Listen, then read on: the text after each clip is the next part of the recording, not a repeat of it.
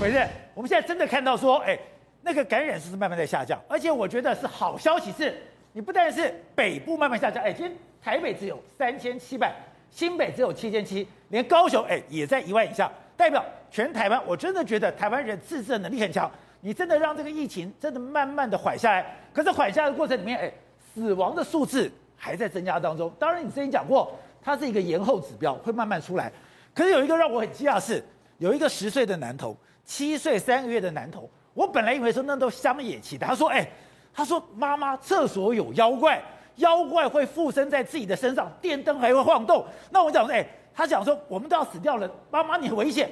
我以为说那是乡野传奇，可是后来讲说，当小孩子出现在说有妖怪的时候，要特别注意，因为。那代表病毒已经攻击到他的脑的吗？攻击到他的神经了吗？对，各位，那个这这阵子大家知道脑炎，儿童的脑炎多半都是五岁以下，五岁以下小朋友可能还不能完全完整表达自己的意思，有些只有一两岁嘛，哈。那可是其中有几个这种是小学阶段的，哈。那我自己以前在顾这些脑炎、病毒脑炎的病人的时候，真的还蛮常发生类似这样的描述哦，就是幻听、幻视。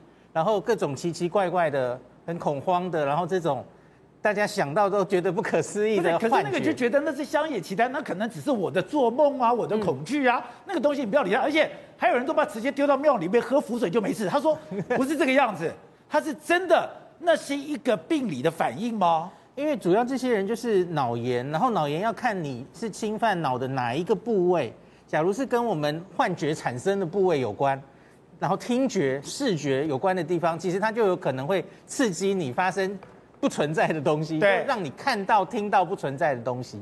这个以前都有注意到了哈。那这个在临床上，其实老人家还更容易出现哦，因为老人家这个脑脑神经比较已经老化了哈，对，他很容易因为身体的不舒服。比方说，他只是住进一个加护病房，加护病房不见天日，他好几天搞不清楚什么时候天亮，什么时候暗，对，他可能就会发生这叫 ICU 症候群哦，他就会语无伦次，然后脑子有点错乱，这个叫做那个譫妄症了哦。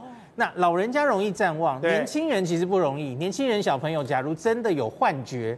类似这种搞不清楚的时候，要很小心，是不是脑子真的出问题？所以我就说，一个十岁的大大的小孩子，如果出来说什么厕所有妖怪，对，你不可以等闲视之，不可以，不可以说他在胡说八道。特别是这几个应该都有发烧哦，合并发烧，那很或是前面有一些感冒症状，就是通常脑炎很很多都是呼吸道的病毒进来嘛。对，那前面有一个类似感冒的症状，或是同时在发烧，然后结果伴随这些幻觉的时候。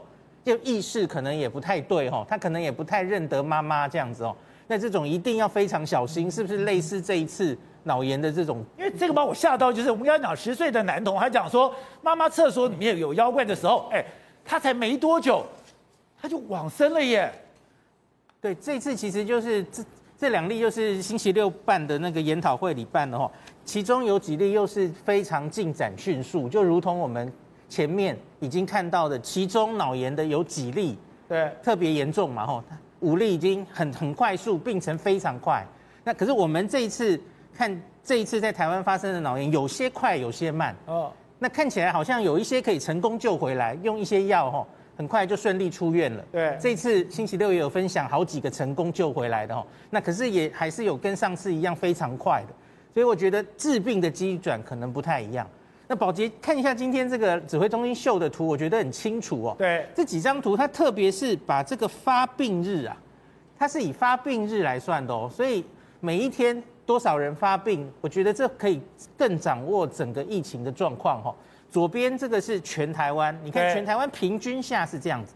可是你看右边的这三张六张图哈，前两张一个是双北，一个是北部，是你可以看到它很明显，大概都已经过了高峰，在下降下来哈，在下降。然后你看那条线是这个确诊率，对，这两个地方其实确诊率都已经超过十 percent。那你可以看到超过十，它就明显往下。对，那其他四张就是其他的东部、南部、高屏这些地方，对，他们都还没有到十哦，所以你可以看到它的线大概就是快到高峰。那是不是还会有一点快要下来的样子？这个我觉得大家可以看一下星期三，因为我们已经看了几周了哈。星期三通常都是假日效应过了，星期三是通报最多的。那假如我们星期三的这一次可以明显看到它没有超过前一周、两周的高峰，也许整个台湾的下降趋势就形成了。好，那我们当然也知道说，这一次的这个所谓的 Omicron，它的轻症的比例比较高。可是有几两个东西让我觉得有点吓到。第一个是有一个台北市议员，他居然连续确诊啊！那因为我们本来以为说我打了三剂，我又确诊，我就拿到无敌七星，结果没想到他又确诊。第二个就是有一个小朋友，也是小朋友。他确诊了，确诊已经好了，好了以为没事了，结果就全身发炎，怎么会这个样子呢？宝杰，你问到了两个非常重要的议题，我们先讲市议员再确诊这件事哈。我应该说无敌星星大概不是百分之百的啦，因为这种东西其实都是几率问题，就医学上没有百分之百。那这种再感染，第一个其实也要要有认定的问题，因为你知道 PCR 可能可以。在长长一一旦在呼吸道里，它可以有好几周都测得到哦。所以到底它是不是真的在感染？每一个案例要仔细去研究。对。那就算真的在短时间内有再感染，我应该说国外很少有这样的案例，可是不是零。那在丹麦非常大型的研究，丹麦是一个 BA one 一次，BA two 一次，非常大的两群感染。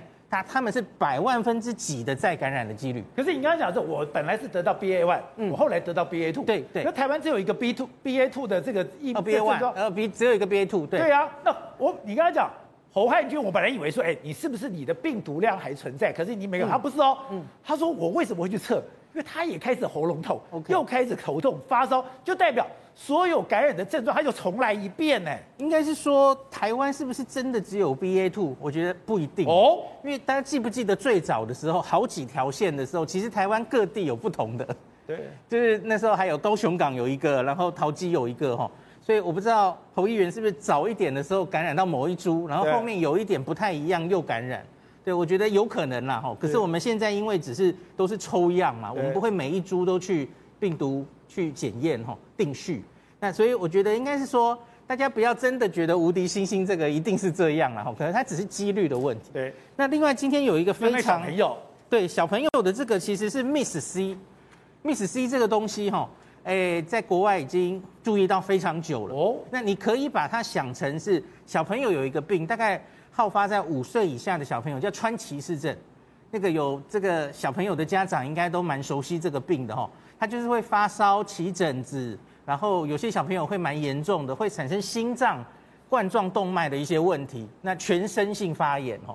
那在这个两年前，这个病毒来到世界上，就发现他们发现，在小朋友哈，Miss C 的那个多发，这个就是多系。多器官发炎的症候群，那个 C 是指 children 小朋友的意思哈。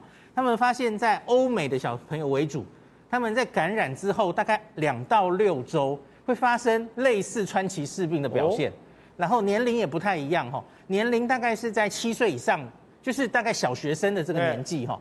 那好发，可是问题是欧美其实不太常见到川崎氏症，所以这个病一直引起科学家的注意。东方人很少，像是。韩国、日本、新加坡，Miss C 很少见，凤毛麟角。我去翻了一下，日本到目前为止，小朋友大概只有十例左右，非常少。对，那可是台湾现在就是大家看，我们现在已经几十十几万年轻人小朋友之后，我们出现了，这应该是第一例。第一例，那这个第一例，他的确很严重哦，因为他发烧，然后血压不稳，然后用了很多药，类似用。救治川崎氏症的这种药，因为它的机转可能类似，就是有点类似这个免疫免疫激活，然后全代表说我确诊了，我也不能掉以轻心。对，因为它发生的时间多半是在感染后两到六周之间。对，那所以呢，你前面，而且前面跟这个你前面感染的轻重没有关系，你前面搞不好是一个根本不知道的一个无症状感染，很多这样的小朋友是回头再追去抽血。才发现啊，他前面应该有过感染哈。那可是我觉得可以安慰大家两件事。第一个，就如同今天黄聪明在这个记者会上跟大家解释的哈。第一个，Omicron 相对于前面的变种病毒，它产生 Miss C 的几率已经大幅降低了。这是从国外的资料看起来的哈。第二个就是我刚刚有说过，这跟人种有关。东方人种我们是好发川崎氏症，可是反过来我们 Miss C 整个。整个亚洲看起来报告案例都非常少哈，大家看一下，我们已经几十万例的这些小学生了，那可是还是只有目前第一次诊断，这很难不诊断的，这是发烧严重的发烧两三天起疹子，小朋友一定会被带来看医生的哈。那第三个，那黄医师有说，因为我们现在疫苗打得很多哦，打得很高嘛哈，那所以疫苗是可以有效，在美国的资料看到有效的。防止 Miss C 大概可以减少九成哦，这是 Delta 的资料，所以因此我们应该不用太担心 Miss C 在台湾太严重。这样，今天有一个我也觉得真的有点莫名其妙的是，搞了半天，我们不是今天感染，今天死亡人数一百五十一，现在没有说，哎，我死亡以后你马上二十四小时就火化，很多人死亡了以后连家人最后一面都看不到，然后就进到火葬场，过也就过了，现在突然告诉我们说没有这个规定。那你让这个所有这些死亡家属情何以堪？我们台语有一句话哦，救好死，不救好生。台湾人是一个非常重视这种最后这个葬礼的，那你让这些家属怎么办？哎，对，这件事吵很多天了。之前大家都在吵什么？吵说到底指挥中心有没有规定？哎，不幸染疫身亡的人要不要在二十四小时之内火化，对不对？那这个议题怎么出来？因为有很多人说你现在都跟病毒共存了嘛，对不对？你对于确诊者、康复者也没有这么严格嘛？啊、那是不是我们要把这个规定放松？对啊。那宝杰哥，我问你个很简单问题哦，吵了两三天了，那这个规定到底放松了没？没有人讨论的，指挥中心全部的回应都说：哎，我没有说二十四小时内不用火化。那现在是还是二十四小时吗？不知道嘛，这才是问题嘛。他有没有一个明确的、明确的指标告诉大家？我主要东西跟大家讲。为了怎样，我们未来还是要二十四小时，或者说我们不要二十四小时？没有哎、这才是我，我觉得这才是我每次看指挥中心很火火大，就是说人家会去质疑你，你会去做政治上的回应，更好我都可以接受，你要选举还是怎么样？可你最后你还有个指引告诉我们，未未来怎么办？他是说我我告诉你们的是禁速两个字，没有人讲嘛，所以状况是这样的哦。因为呢，现在开始有很多人都说，我们希望呢可以看到家属的最后一面。那询问指挥中心是不是不用二十四小时内火化？就指挥中心呢，哎，每一个人跳起来都说没有，我们没有说二十四小时内要火化，我们只说禁速哦。请问什么叫做禁速？哎，这个公文上面写的很清楚哎，他这边说入殓封棺后。进送火化场火化，进叫做直接送，直接送火化场火化，对不对？